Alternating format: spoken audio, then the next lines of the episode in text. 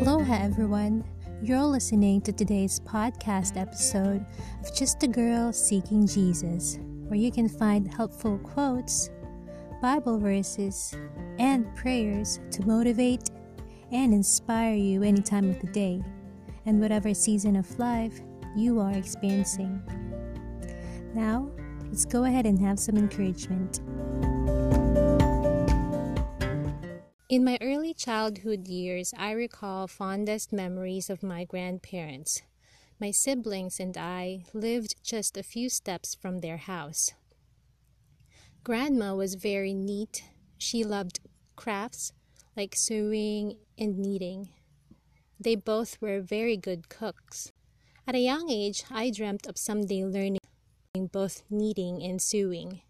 Thankfully, God did allow me to learn both of it. I remembered grandma being very strict and disciplinarian. And when we were high school and running late, she would tell us as we passed by in front of their house. When I was young, I would always go to school early and never be late. You should be going to school early and waking up early as well. Then off we go, my siblings and I scratching our heads and running lightning fast when we hear Grandma say that. Well, Grandpa was very romantic and very sweet. He loved dancing, particularly cha cha. I remembered him turning the radio on and searching for a good music, a good cha cha music, that is.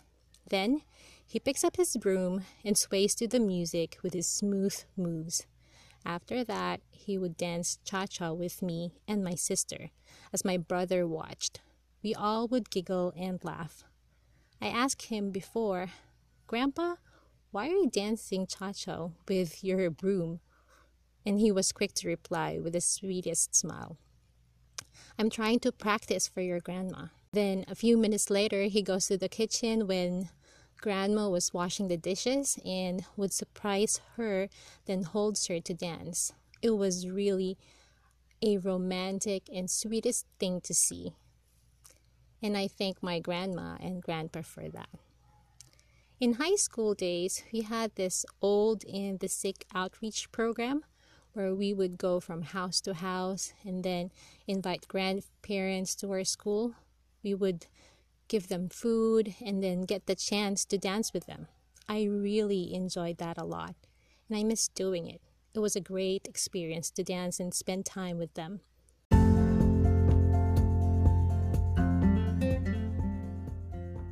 I've always enjoyed talking to the elders because I learn a lot about their way of life and opinions.